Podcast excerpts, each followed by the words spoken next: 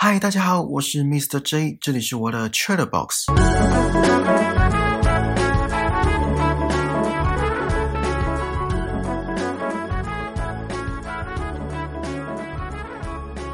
一样，我们先复习一下上一集的内容。作者在书中有提到，没有功劳也有苦劳，这是庸才说的话。优秀的人从来都是用结果来证明自己。这就跟第一集讲的过程跟结果哪一个比较重要有点类似。如果没有提供什么价值给这个社会，凭什么要这个社会给什么更好的物质生活？功劳讲话的声音永远比苦劳还要大声。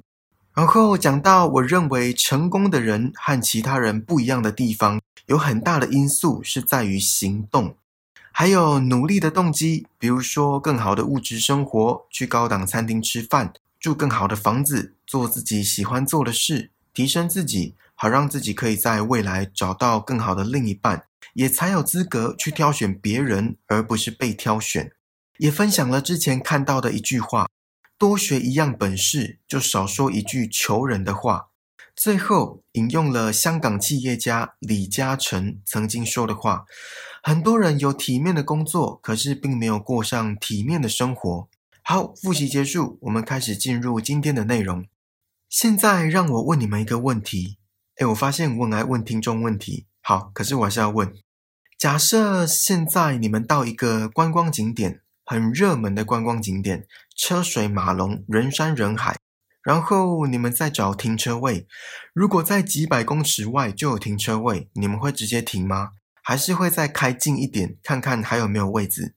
书中有讲到哈佛大学前校长 Drew Gilpin Faust 提出的这个停车位理论，内容大致上是：不要因为觉得肯定没有停车位了，就把车停在距离目的地二十个街区以外的地方，直接去你想去的地方。如果车位已经满了，再绕回来就好。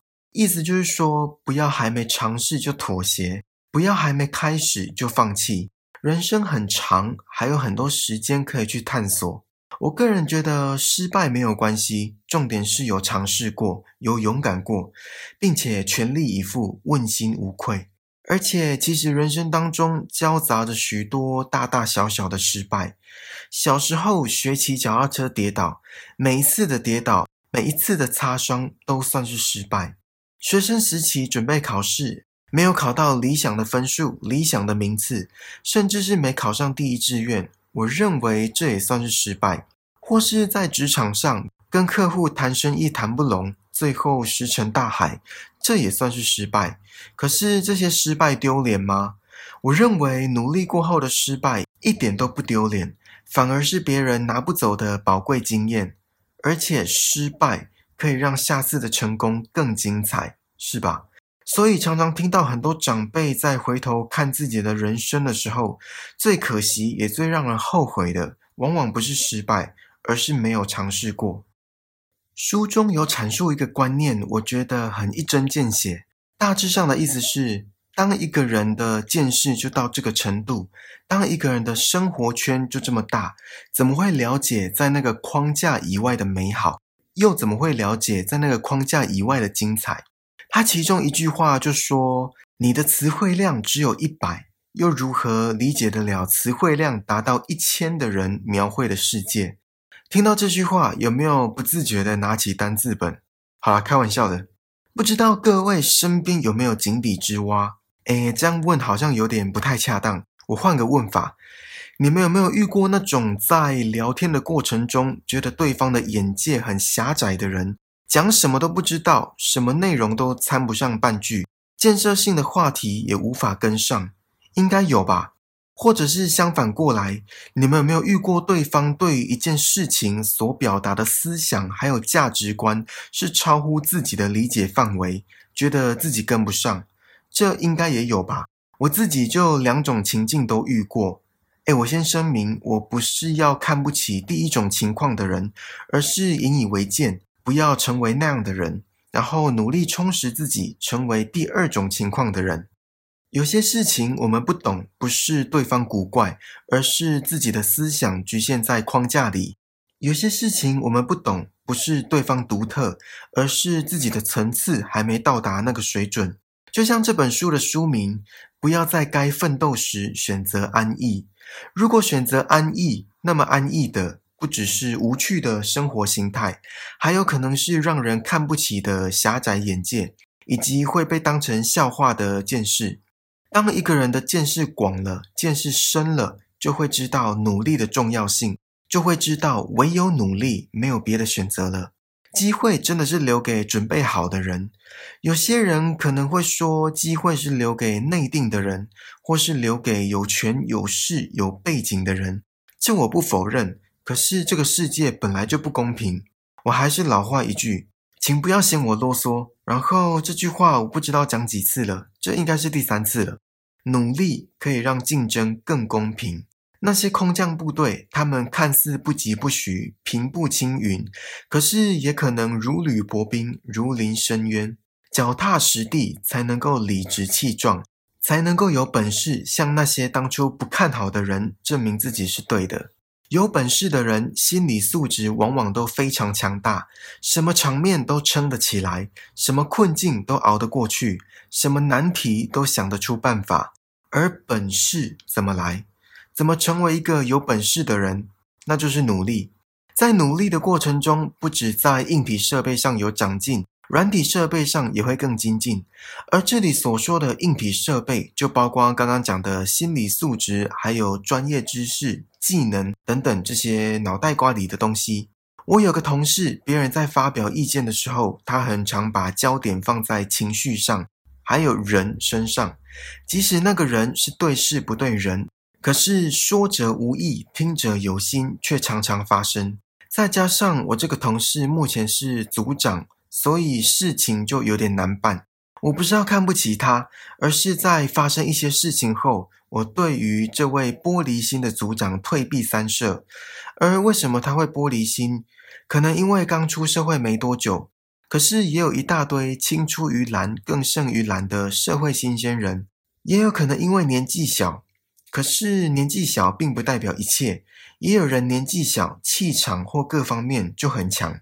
最后，我和另外一位同事讨论的结果，是因为这位组长的自身经历还有个性使然，所以在这之后，当我表达看法，都得尽量修饰我的用语，避免又产生不必要的误会。而为什么这里会讲到玻璃心，就是因为心理素质不够强大，见识不够深。不知道你们有没有遇过，当在跟一位成功人士或是已经身经百战的人抱怨一件事情的不如意时，对方都会说：“这没什么啊，就只是怎样怎样，所以你只要如何如何就好，不必想的那么复杂，事情也没有那么难解决。”类似情况我就蛮常遇到的，当下心里可能会不平衡，可能想了想，结果都是因为自己的经历还不够多。都是因为自己的眼界还不够广，才会有这么大的情绪波动。就像刚刚提到的情况一跟情况二，情况一是希望对方可以在呃再加油，情况二是希望我们自己可以成为对方。这就是为什么要努力，为什么要奋斗。作者有提到，人与人的交往也是建立在相互利用的基础上的。即使纯粹是谈得来，也已经利用了彼此的时间和精力，换取欢笑的一场闲聊。这句话我觉得蛮有道理的。然后后面又再提到，这不是势利，而是一种需要。这段话我边看边点头。跟志同道合的朋友聊天舒压。需要的是他的思考跟价值观，当然还有时间。跟如胶似漆的另一半相处，需要的是他的关心以及彼此的互相依赖。现在，请你们想象一下，你们到一个联谊的场合，对面坐着两位联谊的对象。我们先不论外表，呃，假设外表都差不多好了。然后，一位谈吐风趣，所分享的人生经验都为人津津乐道，比如说到外地求学。学到了什么，或是去做志工遇到了什么，然后又谈到最近在开始一项筹备已久的人生重大计划，准备大拼一场。好，这是第一位。另外一位呢，嗯，没什么特别，人生经验没什么值得分享，说到未来也没什么吸引人的目标或计划。如果眼前这两位摆在你们面前，你们会对哪一位比较感兴趣？是让人津津乐道的对象 A，还是没什么特别的对象 B？答案可想而知吧。交朋友也是一样，因为他幽默风趣，所以出去玩总是第一个想到他；因为他鬼点子多，所以派对总是少不了他的出场；因为他思想周到，所以开会都需要他的意见跟统筹。人都希望被需要，都希望被看见，因为才有存在感。那要怎样才可以被需要、被看见？就是努力，有实力了，别人第一个会想到你；有本事了，别人第一个会拜托你。一样，我们换位思考一下：你们会去请求一个什么都不会的人、什么都没经历过的人来给你们的人生意见吗？来给你们的困境解惑吗？应该不会吧？说难听一点，这样做就只是在浪费时间。说现实也好，说势利也罢，人跟人之间的相处，在刚刚讲的换位思考之后，就会理解很多原本觉得不平衡的事情了。时间不等人，计划永远赶不上变化。坐而言不如起而行，这些都是在讲要跟时间赛跑，不要踌躇，不要犹豫，做就对了。不要等到过了该奋斗时这个时间点，才来后悔当初选择了安逸。很多事情可能需要先决条件，可能需要前提才能发生。可是努力不用，努力不用等到天时地利人和再来做，努力不用有钱有闲再来实行，而是随时都可以开始，只要有那个意愿和决心。其实庸庸碌碌的人生没有错。错就错在当初做了这个决定的人，事到如今还在抱怨着怀才不遇，还在哀叹着生不逢时。要怎么收获，先那么栽。讲到这句话，我一直觉得农夫是一项很需要耐心的职业，在春天插秧，夏天耕种，秋天收割，然后准备过冬，这一整年的辛苦可以一句话带过，可是又有多少人做得到？更别提，如果来一个天灾，比如说台风或是旱灾缺水，白费的不只是农夫们的汗水跟精力，还有付出的时间以及无法挽回的成本。这些损失又有多少人承受得起？狮子不会因为狗吠而回头，这句话大家都听过吧？书中有一个观念，我想跟大家分享。他说：“你越在乎且不屑别人所炫耀的。”就越是你想要的。然后他举了很多例子，其中一个例子是，当一个年薪百万的人跟一个月薪三千的人同时说钱不好赚，你会觉得谁在炫耀？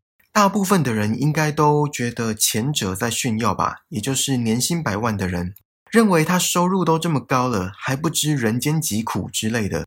可是为什么会觉得他在炫耀，而不是认为月薪三千的人在炫耀？因为前者的年薪百万足以让人羡慕嫉妒，可是如果问一个年薪千万的人这个问题，还会觉得年薪百万的人在炫耀吗？同样的道理，一个年薪不到百万的人会觉得月薪三千的人在炫耀吗？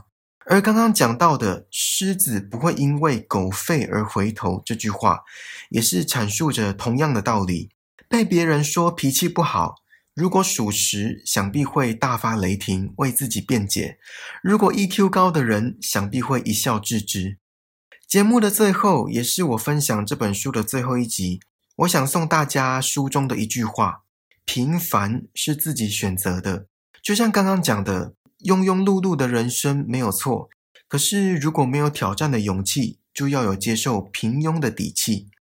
好啦，这次的 Chat Box 就到这里喽。希望你们还喜欢今天好书分享的内容，也希望我分享的这本书跟这四集的内容对你们有帮助。请记得帮我订阅这个节目，然后打星评分留言，并且分享给身边可能对奋斗感兴趣的朋友。更重要的是，让我们一起把人生过得更精彩吧。我们下次见，拜拜。